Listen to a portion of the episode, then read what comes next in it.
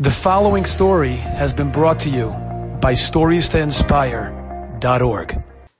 We're in Colorado Springs. I was on a uh, family road trip two years ago to this city, and nearby there is a place called the Olympic Training Village. Anyone been to the Olympic Training Village? If you have some time off and you want to go there, if you like sports and you like the Olympics, it's very, very fascinating. And what stands out most when you go there is the focus on the conditioning of these athletes, where it's not just that they are to be in good shape, but it's how much attention is paid to every single moment of their lives. And you're not just talking about they start training a year before an Olympics. You have kids there that are training already thinking eight years from now, four years from now, 12 years from now, and they're working towards a goal. Not a morsel of food enters their mouth without a trainer telling them exactly what they can eat, what time they can eat, how many calories they must eat. And obviously, the guy that's lifting weights has a bigger dinner than the swimmer. They're, every athlete has a different conditioning program. And it's focused again and again, over and over on the same one little item of their particular training for their sport, thousands of times over and over and over again. One of the events of the Olympics is the relay race.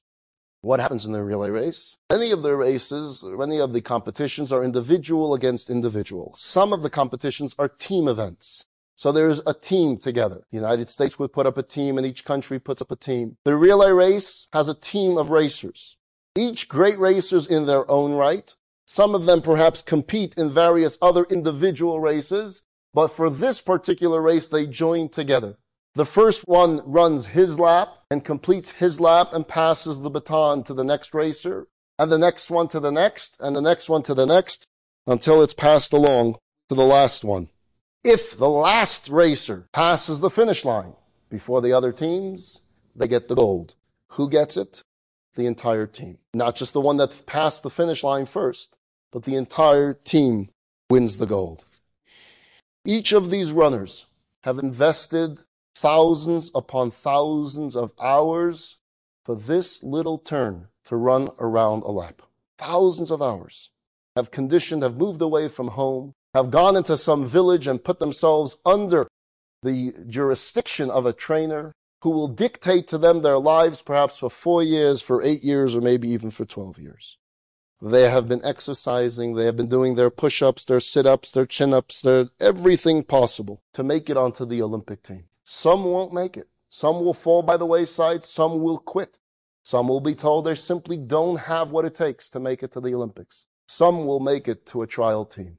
And they'll go to some trial races and they'll compete. And if they do well, they'll graduate to the next level as a possibility to making it to the official United States Olympic team to represent their country. And you get through the preliminaries and you get into the finals. And your leadoff man starts first. He's at the starting line the sound of the gun, and he's off. He's running with everything he has. He finishes his lap and he's in the lead. When you see him in the lead, you feel real good. Because it's not just him that's running, you're running too, because he's part of the team. He makes a smooth handoff of the baton to runner number two, and the next athlete makes his rounds, and the next, and it's looking like victory. Your team has built up a sizable lead, and the baton is about to be passed to you the last teammate, called the anchor. Your lead is almost insurmountable. All you have to do now is run your 400 meters. All eyes are upon you. Your teammates are watching you. Your family that invested so much time and money. Your coaches that made you part of their lives. Your country are all watching. The entire world is watching the Olympics. They're watching this race. Three of your teammates have done their job and they did it well. And now it's about to become your turn. The pressure, the stress, the responsibility is tremendous. And as the racer is coming towards you to pass the baton, you think to yourself, why do I need this for? What a burden. I mean, an accountant is not a bad job. Was darf? Why do I need this for? You know what? I'm just gonna quit. Forget it. And suddenly this thought of, I don't need this in my life. I'm just gonna walk away. And for that split second, the thought says, if I walk away, It's easy, no pressure, no stress, no headache, no TV cameras. Obviously, you don't walk away. You look at your teammates and you see what they've done and you realize that you don't just represent yourself right now, but you represent them. And the thousands of hours that you have invested, they've invested too. And their family is watching too. And they all want to win as well, and they've done their part. And you have the lead. Now just take the baton and stop thinking so much and do what you've been trained to do for the last decade. Take the baton smoothly from the other runner and run your lap and run it well. It's not just about you. My dear friends, my dear fellow Jews, we are part of an unfinished race. A race we didn't start, but a race we cannot quit. A race we dare not quit. Our lives are not ours alone. We're part of a team. Our parents, our grandparents, some who've lived through a Holocaust, the members of our team our ancestors who lived through pogroms and gulags, they're on our team. Our family tree who survived the inquisitions and expulsions, they're on our team. Go back in time. Go back in our story. Go back to the days of the Roman destruction of the temple. Go back to the days of Masada. Go back to the days of the Maccabees. Go back to the days of Mordecai and Esther. Go back to the days of David and Goliath, of Joshua and Jericho. Go back and remember the days our ancestors left Egypt. Remember them. Zachor, because they were members of our team. And we have to remember our teammates. We have to remember their heroics. We have to remember their sacrifice. We have to remember their way of life. We have to remember their commitment to God. Now take the baton and run with it. You see, the race began with Abraham. It began with God selecting a team that will be a light unto the nations, his Olympic team. A team that will shed goodness and righteousness all over the world. A team that will demonstrate and perform acts of kindness each and every single day. A team that will know that each and every moment of life must be utilized to make the world a more godly place, a more decent place. As Moses says in his farewell speech in the book of Deuteronomy, the book of Devarim, the fifth book of the five books of Moses. He says, and I quote, This day God your God commands you to perform these decrees and the statutes, and you shall observe and perform them with all your heart and with all your soul. God has distinguished you today to be for him a treasured people, and to observe his commandments and to make you supreme over all the nations that he had made, for praise, for renown, and for splendor, and so that you will be a holy people to God. He drafted them to be on their team. He drafted you to be on this team. This was and is our mission, our challenge, our goalpost, our finish line. Lesakin olam to fix this world, to make this world a complete world, b'malchus shindal yud for the kingdom of God, to prepare this world for a real new world order. For this were our ancestors chosen, and for this were our ancestors placed on this team. And we were given the baton, passed from one member to the next, from one generation to the next. We were given the Torah.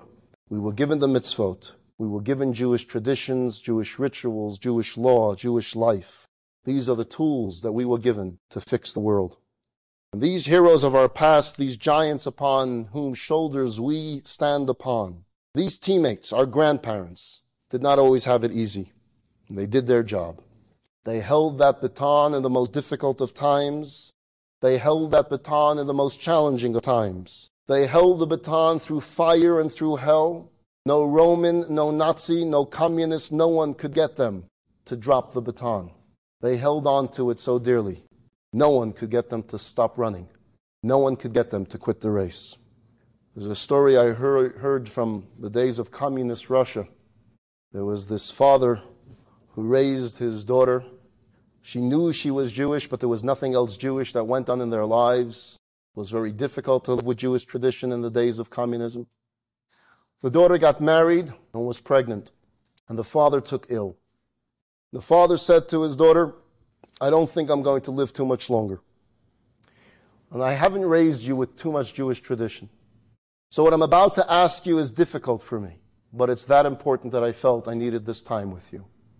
If the child that you are pregnant with is a boy, I want you to promise me that somehow You'll give this boy a bris. He's a Jewish boy. Jewish boys should be circumcised when they're born at eight days old. The daughter, what's she going to say? She said, I promise. The father got sicker. The father passed away before the baby was born. Baby was born. Baby was a boy. She couldn't find a mohel right away, so the bris was not held on the eighth day. On the eighth day, until she found someone was 30 days after the baby was born. She found someone that performs a bris quietly. He was snuck into the house. A few people gathered together. The bris was done. As soon as the bris was over, the mother asked if she can take the baby now into her bedroom. I said, sure. She took the baby into the bedroom, closed the door, and the people outside heard a bang. They rushed in and they saw that the mother had fainted, holding the baby in her arms. They revived her and they asked her what happened. She said, When my baby was born, that promise came to me. Every second of every single day, I can hear my father's words. The baby is a Jewish boy and a Jewish boy needs a bris. And I said to myself, how am I going to do it? Where do I find the mohel? Where do I find other Jews? No one even knows that we're Jews. How am I going to pull this off? And maybe I don't really have to. And maybe my father was just in, in some strange mood. And I started wavering back and forth, thinking about the possibility of not fulfilling this promise. But then I said, he's my father and it's his dying wish. How could I not? And so I made a promise. And the promise was that I would not kiss my baby until I fulfilled the wish, the promise that I made to my father. That way I knew I would fulfill this promise. Do you know what it's like not to kiss your newborn baby for 30 days? Do you know the struggle that you go through every single second holding your infant, nursing your infant, but not putting your lips on the infant? I knew I was going to give this child a bris, and so I did. And the moment after that first kiss of my child was just too overwhelming, and that's why I fainted. She would not drop the baton. She knew she had to hold on to it and continue the race, and she knew that her child needs this baton as well. She knew she no longer lived just for herself, but she lived for her father and for her father's father, going all the way back to Sinai. There's a story that I read that went around the internet a number of years ago of someone who was a private in the United States Army during World War II, Private Winiger. He was part of the cleanup mission after World War II was over. And he was in Europe going through a field one night and he sees a boy running through the fields holding onto this little sack. And he stops the boy and the boy is terrified and he tries having conversation with this young boy asking who he is and what he's doing in the field. It turns out this boy was a Jewish boy named David. And David spent his life hiding in the fields because the Nazis had come into his home and they killed his father in front of him and they dragged away his mother in front of him. And he was left alone. He ran for his life and he took the only possession that he knew that meant something in his family life. And that was a beautiful menorah that was passed on from one generation to the next. That was the only possession he took with him and that was he had in this sack. Private Winiger, a Jew himself, was overwhelmed with emotion, coming face to face with what the Jewish community faced, what his brothers and sisters went through. And he made plans to adopt David. And David was brought to the United States of America, adopted as the son of Private Winiger. And each year on Hanukkah, they would light this beautiful menorah and they would put it in the window. And that would be a very happy time for David and yet a very sad time for David. Sad because it brought back the memories of his family, and happy because he survived and the menorah was still being lit and he was a home in freedom. David had a friend that worked in a Jewish museum and he saw this menorah one time and he said that menorah is just so beautiful and it has so much history to it. I will offer David $50,000 for this menorah if we can put it in the museum. And David turned it down. David said, I can't. It's the only connection I have. It's the only connection to my parents that I have. One day there was a knock on the door on the Hanukkah night, and a woman said, That menorah, it's so beautiful. Where did you get it from? And Private Winiger said, came from a boy that I adopted as my son. It came from Europe. The mother said that menorah looks extremely familiar to me. It's almost the same menorah that was passed on in my family life for some 200 years. And it wasn't long before David and his mother were reunited. The woman saw the menorah and recognized it as hers. David held on to that baton. He held on to that connection. He continued the race. They all held on tight. Our ancestors held on to their heritage, to their mitzvot, to their mission, and they gave it to the next runner, to their children and to their grandchildren. And they dreamed of a day that Judaism would be able to be practiced openly. They dreamed of a day where you can be Jewish and proud without fear, without intimidation. They dreamed of a day where you can see the finish line. My dear friends, they dreamed of today. Do you realize how easy it is to be a Jew today? There are no KGB agents spying on your home to see if you're going to light the Shabbos candles or keep Shabbos or Passover. There's no KGB agents looking if you're teaching your children the Aleph Bet. Today you can send your child to a Jewish day school where they and hundreds and thousands and millions of children can study in an air-conditioned room Torah, not in a cellar, not in a basement, but openly. We have to take this opportunity and we need to run with it. Enjoyed this story? Come again. Bring a friend. Stories to inspire.org.